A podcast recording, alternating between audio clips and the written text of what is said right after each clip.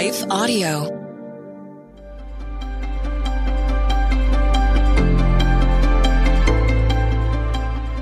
Welcome to the Crosswalk Devotional. We're so glad to have you listening.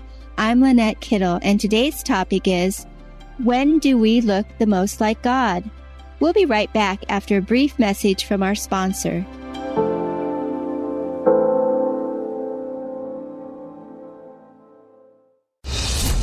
Well, good day to you. It's Joel with the King Country dropping in to let you know that our brand new film, Unsung Hero, is in theaters now. It's Luke here. We've teamed up with the creators of Jesus Revolution to bring you this adventure of a lifetime. It's a powerful, true story about a family uniting, growing in their faith, and facing the impossible together.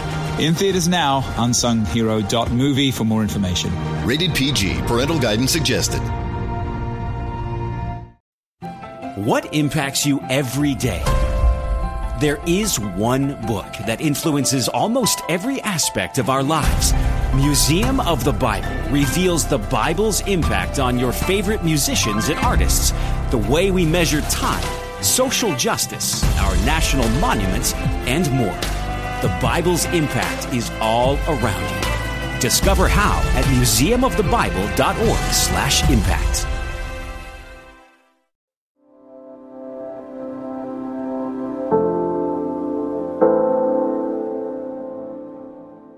When Do We Look the Most Like God? Written and read by Lynette Kittle. So God created mankind in his own image. In the image of God, he created them. Male and female, he created them. Genesis 1:27. Scripture tells us we are made in God's image. Still, when do we look the most like him? Often we think of our physical likeness is what makes us resemble him the most, like our hands, Psalm 118:16 describes how the Lord's right hand is lifted high. The Lord's right hand has done mighty things. As well, Psalm 34:15 refers to his eyes and ears. The eyes of the Lord are on the righteous, and his ears are attentive to their cry. We relate to being made in his physical image and through the abilities we have that are like God, such as being able to hear, see, and listen. These are capabilities that seem to come natural to most of us. Yet when do we look the most like God? Is being made in his image go deeper than our physical qualities and capabilities? Do we favor him the most when we love each other? Is compassion a clearer image bearer of him than our talents and abilities? Do we resemble our Father in heaven more closely when we forgive one another? How is the image of God within us most clearly conveyed to the world following are three aspects to consider. 1 John 4 8 tells us God is love. So is it when we love others that we are the closest to resembling Him?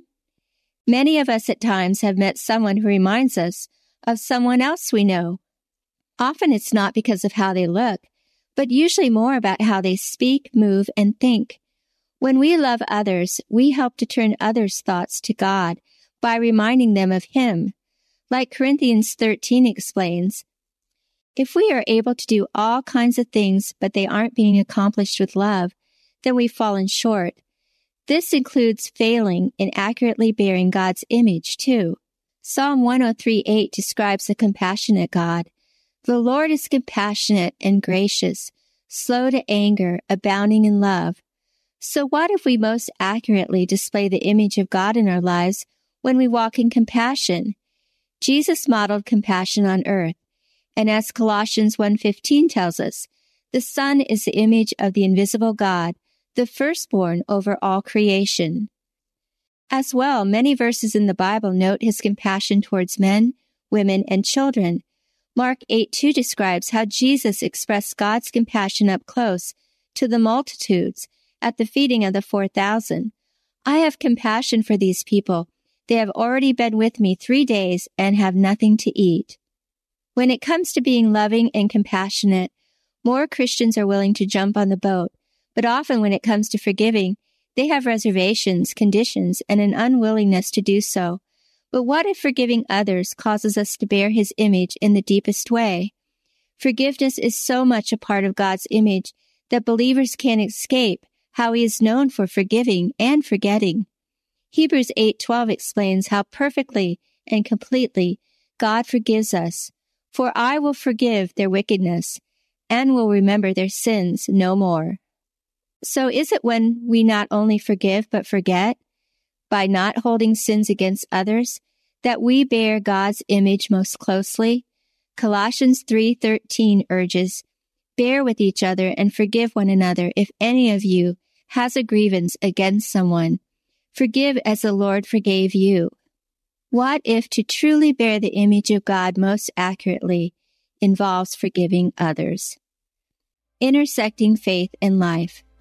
Are you bearing God's image through loving others, showing compassion, and forgiving those who've hurt you? If struggling, ask God to help you become a true representation of Him on earth, along with giving you opportunities to live them out in your daily life. Further reading 10 Things You Should Know About the Image of God. The Crosswalk Devotional is a production of Life Audio and Salem Media. If you liked what you heard today, please take a second to rate and review this podcast in your favorite podcast app so that more listeners like you can find the show. For more faith filled, inspirational podcasts, visit us at lifeaudio.com.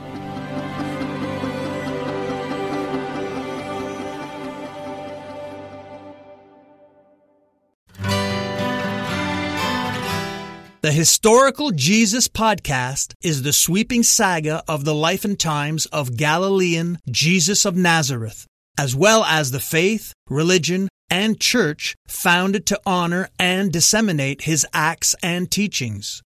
Join me, Mark Vinet, on this fascinating journey through time, exploring the many great works of Christian theology, literature, architecture, music, and art inspired by the words and deeds of Jesus Christ.